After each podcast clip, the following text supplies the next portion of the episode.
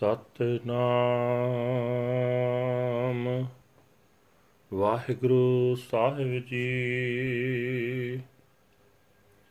ਤਨਾਸਰੀ ਮਹੱਲਾ ਪਹਿਲਾ। ਘਰ ਦੂਜਾ ਅਸ਼ਟਪਦੀਆਂ। ਇੱਕ ਓਂਕਾਰ ਸਤਿਗੁਰ ਪ੍ਰਸਾਦ। ਗੁਰ ਸਾਗਰ ਰਤਨੀ ਭਰਪੂਰੇ, ਅੰਮ੍ਰਿਤ ਸੰਤ ਚੁਗੈ ਨਹੀਂ ਦੂਰੇ। ਗੁਰ ਸਾਗਰ ਰਤਨੀ ਭਰਪੂਰੇ, ਅੰਮ੍ਰਿਤ ਸੰਤ ਚੁਗੈ ਨਹੀਂ ਦੂਰੇ। ਹਰ ਰਸ ਚੋਗ ਚੁਗਹਿ ਪ੍ਰਭ ਭਾਵੈ, ਸਰਵਰ ਮਹਿ ਹੰਸ ਪ੍ਰਾਨ ਪਤ ਪਾਵੈ। ਕਿਆ ਬਗ ਬਪੜਾ ਛਪੜੀ ਨਾਏ, ਕੀਚੜ ਡੁਬੈ ਮੈਲ ਨਾ ਜਾਏ ਰਹਾਉ। ਰਖ ਰਖ ਚਰਨ ਤਰੇ ਵਿਚਾਰੀ, ਦੁਬਦਾ ਛੋੜ ਪਏ ਨਿਰੰਕਾਰੀ। ਮੁਕਤ ਪਦਾਰਥ ਹਰ ਰਸ ਰਾਖ ਚਾਖੇ, ਆਵਣ ਜਾਣ ਰਹੇ ਗੁਰ ਰਾਖੇ। ਸਰਵਰ ਹੰਸਾ ਛੋੜ ਨਾ ਜਾਏ, ਪ੍ਰੇਮ ਭਗਤ ਕਰ ਸਹਿਜ ਸਮਾਏ। ਸਰਵਰ ਮੈਂ ਹੰਸ ਹੰਸ ਮਹਿ ਸਾਗਰ, ਅਕਥ ਕਥਾ ਗੁਰ ਬਚਨੀ ਆਦਰ। ਸੁਨ ਮੰਡਲ ਇਕ ਜੋਗੀ ਬੈਸੇ, ਨਾਨਾ ਪੁਰਖ ਕਹੋ ਕੋ ਕੈਸੇ। ਤ੍ਰਿਪਵਨ ਜੋਤ ਰਹੇ ਲਿਵਲਾਈ, ਸੋਰ ਨਰ ਨਾਥ ਸਰ ਸੱਚੇ ਸਰਨਾਈ। ਆਨੰਦ ਮੂਲ ਅਨਾਥ ਆਧਾਰੀ, ਗੁਰਮੁਖ ਭਗਤ ਸਹਿਜ ਵਿਚਾਰੀ। ਭਗਤ ਵਛਲ ਪੈ ਕਾਟਣ ਹਾਰੇ, ਹਉਮੈ ਮਾਰ ਮਿਲੇ ਭਗਤਾਰੇ। ਅਨਕ ਜਤਨ ਕਰ ਕਾਲ ਸੰਤਾਏ, ਮਰਨ ਲਿਖਾਏ ਮੰਡਲ ਮਹਿ ਆਏ। ਜਨਮ ਪਦਾਰਥ ਦੁਬਿਦਾ ਖੋਵੈ, ਆਪ ਨਾ ਚਿਨਸ ਪਰਮ ਭ੍ਰਮ ਰੋਵੈ। ਕਹਿ ਤੋ ਪੜ ਤੋ ਸੁਣ ਤੋ ਏਕ, ਧੀਰਜ ਧਰਮ ਤਰਨੀ ਤਰ ਟੇਕ। ਜਤ ਸਤ ਸੰਜਮ ਹਿਰਦੈ ਸਮਾਏ, ਚੌਥੇ ਪਦ ਕੋ ਜੇ ਮਨ ਪਤੀ ਆਏ।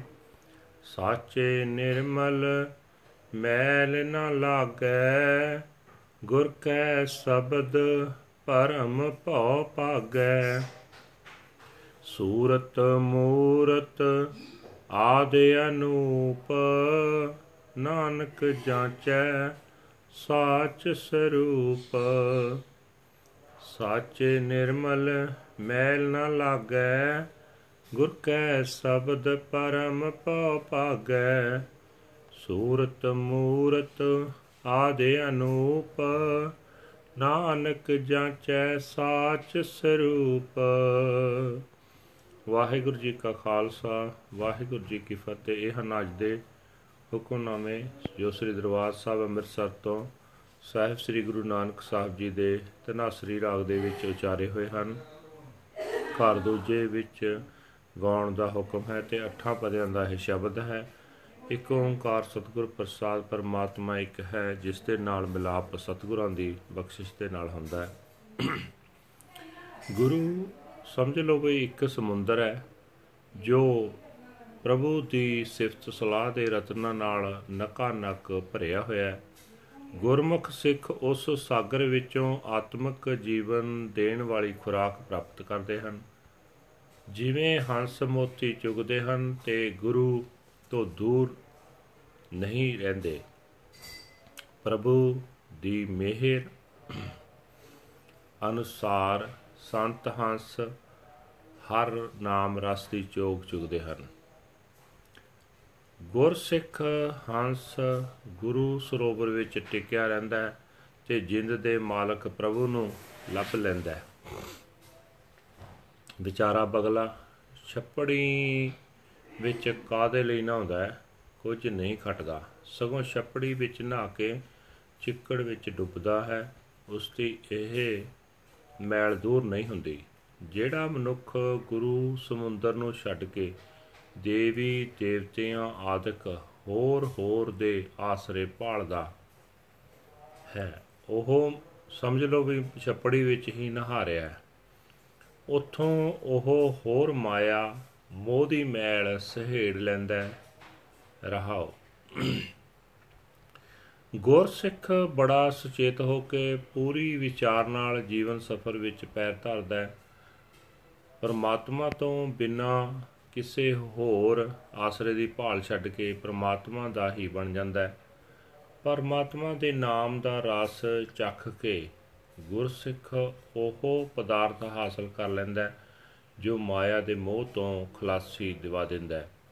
ਜਿਸ ਦੀ ਗੁਰੂ ਨੇ ਸਹਾਇਤਾ ਕਰ ਦਿੱਤੀ, ਉਸ ਦੇ ਜਨਮ ਮਰਨ ਦੇ ਗੇੜ ਮੁੱਕ ਗਏ। ਜਿਵੇਂ ਹੰਸ ਮਾਨਸਰੋਵਰ ਨੂੰ ਛੱਡ ਕੇ ਨਹੀਂ ਜਾਂਦਾ, ਤਿਵੇਂ ਜਿਹੜਾ ਸਿੱਖ ਗੁਰੂ ਦਾ ਦਰ ਛੱਡ ਕੇ ਨਹੀਂ ਜਾਂਦਾ, ਉਹ ਪ੍ਰੇਮ ਭਗਤੀ ਦੀ ਬਰਕਤ ਨਾਲ ਅਡੋਲ ਆਤਮਕ ਅਵਸਥਾ ਵਿੱਚ ਲੀਨ ਹੋ ਜਾਂਦਾ ਹੈ। ਜਿਹੜਾ ਗੁਰਸਿੱਖ ਹੰਸ ਗੁਰੂ ਸਰੋਵਰ ਵਿੱਚ ਟਿਕਦਾ ਹੈ, ਉਸ ਦੇ ਅੰਦਰ ਗੁਰੂ ਸਰੋਵਰ ਆਪਣਾ ਆਪ ਪ੍ਰਗਟ ਕਰਦਾ ਹੈ। ਉਸ ਸਿੱਖ ਦੇ ਅੰਦਰ ਗੁਰੂ ਵਸ ਪੈਂਦਾ ਹੈ। ਇਹ ਕਥਾ ਅਕਥ ਹੈ, ਭਾਵ ਇਸ ਆਤਮਿਕ ਅਵਸਥਾ ਦਾ ਬਿਆਨ ਨਹੀਂ ਹੋ ਸਕਦਾ। ਸਿਰਫ ਇਹ ਕਹਿ ਸਕਦੇ ਹਾਂ ਕਿ ਗੁਰੂ ਦੇ ਬਚਨਾਂ ਉੱਤੇ ਤੁਰ ਕੇ ਉਹ ਲੋਕ ਪਰਲੋਕ ਵਿੱਚ ਆਦਰ ਪਾਉਂਦਾ। ਜਿਹੜਾ ਕੋਈ ਵਿਰਲਾ ਪ੍ਰਭੂ ਚਰਨਾਂ ਵਿੱਚ ਜੁੜਿਆ ਬੰਦਾ ਅਫੁਰ ਅਵਸਥਾ ਵਿੱਚ ਟਿਕਦਾ ਹੈ, ਉਸ ਦੇ ਅੰਦਰ ਇਸਤਰੀ ਮਰਦ ਵਾਲੀ ਤਮੀਜ਼ ਨਹੀਂ ਰਹਿੰਦੀ, ਭਾਵ ਉਸ ਦੇ ਅੰਦਰ ਕਾਮ ਚੇਸ਼ਟਾ ਜ਼ੋਰ ਨਹੀਂ ਪਾਉਂਦੀ। ਦੱਸੋ ਕੋਈ ਇਹ ਸੰਕਲਪ ਕਰ ਵੀ ਕਿਵੇਂ ਸਕਦਾ ਹੈ, ਕਿਉਂਕਿ ਉਹ ਤਾਂ ਸਦਾ ਉਸ ਪਰਮਾਤਮਾ ਵਿੱਚ ਸੁਰਤ ਜੋੜੀ ਰੱਖਦਾ ਹੈ, ਜਿਸ ਦੀ ਜੋਤ ਤਿੰਨਾਂ ਭਵਨਾਂ ਵਿੱਚ ਵਿਆਪਕ ਹੈ ਅਤੇ ਦੇਵਤੇ ਮਨੁੱਖ ਨਾਥ ਆਦਿਕ ਸਭ ਜਿਸ ਸਦਾ ਥਿਰ ਦੀ ਸਰਨ ਲਈ ਰੱਖਦੇ ਹਨ। ਗੁਰਮੁਖ ਹੰਸ ਗੁਰੂ ਸਾਗਰ ਵਿੱਚ ਟਿਕ ਕੇ ਉਸ ਪ੍ਰਾਣਪਤੀ ਪ੍ਰਭੂ ਨੂੰ ਮਿਲਦਾ ਹੈ ਜੋ ਆਤਮਿਕ ਆਨੰਦ ਦਾ ਸੋਮਾ ਹੈ, ਜੋ ਨਿਆਸਰਿਆਂ ਦਾ ਅਸਰ ਹੈ। ਗੁਰਮੁਖ ਉਸ ਦੀ ਭਗਤੀ ਦੇ ਰਾਹੀਂ ਅਤੇ ਉਸ ਦੇ ਗੁਣਾਂ ਦੇ ਵਿਚਾਰ ਦੇ ਰਾਹੀਂ ਆਡੋਲ ਆਤਮਿਕ ਅਵਸਥਾ ਵਿੱਚ ਟਿਕੇ ਰਹਿੰਦੇ ਹਨ। ਉਹ ਪ੍ਰਭੂ ਆਪਣੇ ਸੇਵਕਾਂ ਦੀ ਭਗਤੀ ਨਾਲ ਪ੍ਰੇਮ ਕਰਦਾ ਹੈ, ਉਹਨਾਂ ਦੇ ਸਾਰੇ ਡਰ ਦੂਰ ਕਰਨ ਦੇ ਸਮਰੱਥ ਹੈ। ਗੁਰਮੁਖ ਹਉਮੈ ਮਾਰ ਕੇ ਅਤੇ ਸਾਧ ਸੰਗਤ ਵਿੱਚ ਟਿਕ ਕੇ ਉਸ ਆਨੰਦ ਮੂਲ ਪ੍ਰਭੂ ਦੇ ਚਰਨਾਂ ਵਿੱਚ ਜੁੜਦੇ ਹਨ। ਜਿਹੜਾ ਮਨੁੱਖ ਵਿਚਾਰੇ ਬਗਲੇ ਵਾਂਗ ਹਉਮੈ ਦੀ ਛੱਪੜੀ ਵਿੱਚ ਹੀ ਨਹਾਉਂਦਾ ਰਹਿੰਦਾ ਅਤੇ ਆਪਣੇ ਆਤਮਿਕ ਜੀਵਨ ਨੂੰ ਨਹੀਂ ਪਛਾਣਦਾ, ਉਹ ਹਉਮੈ ਵਿੱਚ ਭਟਕ ਭਟਕ ਕੇ ਦੁਖੀ ਹੁੰਦਾ ਹੈ। ਪਰਮਾਤਮਾ ਤੋਂ ਬਿਨਾਂ ਕਿਸੇ ਹੋਰ ਆਸਰੇ ਦੀ ਭਾਲ ਕਰਕੇ ਸਹੇੜੀ ਹੋਈ ਆਤਮਿਕ ਮੌਤ ਉਸ ਨੂੰ ਸਦਾ ਦੁਖੀ ਕਰਦੀ ਹੈ। ਉਹ ਪਿਛਲੇ ਕੀਤੇ ਕਰਮਾਂ ਅਨੁਸਾਰ ਤੁਰੋਂ ਆਤਮਿਕ ਮੌਤ ਦਾ ਲੇਖ ਹੀ ਆਪਣੇ ਮੱਥੇ ਉੱਤੇ ਲਿਖਾ ਕੇ ਇਸ ਜਗਤ ਵਿੱਚ ਆਇਆ ਹੈ ਅਤੇ ਇੱਥੇ ਵੀ ਆਤਮਿਕ ਮੌਤ ਜਿਹੀ ਵਿਹਾਜਦਾ ਹੈ। ਪਰ ਜਿਹੜਾ ਮਨੁੱਖ ਇੱਕ ਪਰਮਾਤਮਾ ਦੀ ਸਿਫਤ ਸਲਾਹ ਹੀ ਨਿਤ ਉਚਾਰਦਾ ਹੈ, ਪੜ੍ਹਦਾ ਹੈ ਅਤੇ ਸੁਣਦਾ ਹੈ ਅਤੇ ਧਰਤੀ ਦੇ ਆਸਰੇ ਪ੍ਰਭੂ ਦੀ ਟੇਕ ਫੜਦਾ ਹੈ, ਉਹ ਗੰਭੀਰ ਸੰਭਾਵ ਗ੍ਰਹਿਣ ਕਰਦਾ ਹੈ। ਉਹ ਮਨੁੱਖਾ ਜੀਵਨ ਦੇ ਫਰਜ਼ ਨੂੰ ਪਛਾਣਦਾ ਹੈ। ਜੋ ਮਨੁੱਖ ਗੁਰੂ ਦੀ ਸ਼ਰਨ ਵਿੱਚ ਰਹਿ ਕੇ ਆਪਣੇ ਮਨ ਨੂੰ ਉਸ ਆਤਮਿਕ ਅਵਸਥਾ ਵਿੱਚ ਗਿਝਾ ਲਏ ਜਿੱਥੇ ਮਾਇਆ ਦੇ ਤਿੰਨੇ ਹੀ ਗੁਣ ਜ਼ੋਰ ਨਹੀਂ ਪਾ ਸਕਦੇ, ਤਾਂ ਸੁਤੇ ਹੀ ਚਤ ਸਤ ਅਤੇ ਸੰਜਮ ਉਸਦੇ ਹਿਰਦੇ ਵਿੱਚ ਲੀਨ ਰਹਿੰਦੇ ਹਨ। ਸਦਾ ਥਿਰ ਪ੍ਰਭੂ ਵਿੱਚ ਟਿਕੇ ਪਵਿੱਤਰ ਹੋਏ ਮਨੁੱਖ ਦੇ ਮਨ ਨੂੰ ਵਿਕਾਰਾਂ ਦੀ ਮੈਲ ਨਹੀਂ ਚਿੰਬੜਦੀ। ਗੁਰੂ ਦੇ ਸ਼ਬਦ ਦੀ ਬਰਕਤ ਨਾਲ ਉਸ ਦੀ ਭਟਕਣਾ ਦੂਰ ਹੋ ਜਾਂਦੀ ਹੈ। ਉਸ ਦਾ ਦੁਨੀਆ ਵਿੱਚ ਦੁਨੀਆ ਵਾਲਾ ਜਿਹੜਾ ਡਰ ਸਹਿਮ ਹੈ ਮੁੱਕ ਜਾਂਦਾ ਹੈ। ਨਾਨਕ ਵੀ ਉਸ ਸਦਾ ਥਿਰ ਹਸਤੀ ਭਾਵ ਹਸਤੀ ਵਾਲੇ ਪ੍ਰਭੂ ਦੇ ਦਰ ਤੋਂ ਨਾਮ ਦੀ ਦਾਤ ਮੰਗਦਾ ਹੈ, ਜਿਸ ਵਰਗਾ ਹੋਰ ਕੋਈ ਨਹੀਂ ਹੈ, ਜਿਸ ਦੀ ਸੋਹਣੀ ਸੂਰਤ ਤੇ ਜਿਸ ਦਾ ਵਜੂਦ ਆਦਿ ਤੋਂ ਹੀ ਚਲਿਆ ਆ ਰਿਹਾ ਹੈ। ਵਾਹਿਗੁਰੂ ਜੀ ਕਾ ਖਾਲਸਾ, ਵਾਹਿਗੁਰੂ ਜੀ ਕੀ ਫਤਿਹ। ਦਿਸ ਵਾਸ translation of today's Hukamnama from Sri Darbar Sahib Amritsar in Punjabi. Now we are going to translate into English. The Nursery, First Mahal, Second House, First Padish. One Universal Creator God by the grace of the True Guru. This Hukamnama is uttered by our first Guru, Guru Nanak Sahib, under the Tanasri Raga, and uh, Ragi Singh was ordered to sing this in second house, and there are eight paragraphs of this Hukamnama. One Universal Creator God by the grace of the True Guru. The Guru is the ocean filled with pearls. The saints gather in the ambrosial nectar. They do not go far away from there. They taste the subtle essence of the Lord. They are loved by the God. Within this pool, the swans find their Lord, the Lord of their souls. What can the poor crane accomplish by bathing in the mud puddle? It sinks into the mire,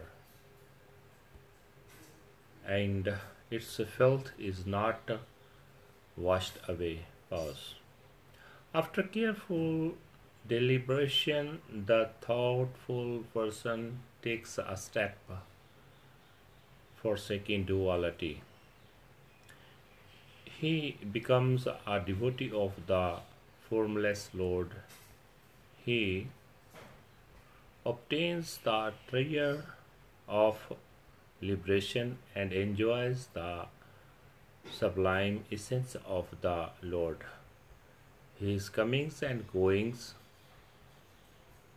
means incarnations, and and the Guru protects him. The swan do not leave this pool. In loving devotional worship, they merge in the celestial Lord. The swans are in the pool, and the pool is in the swans. They speak the unspoken speech, and they honor and revere, revere the Guru's word.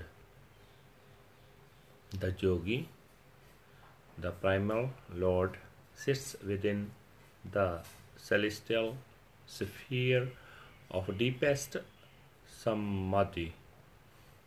He is not male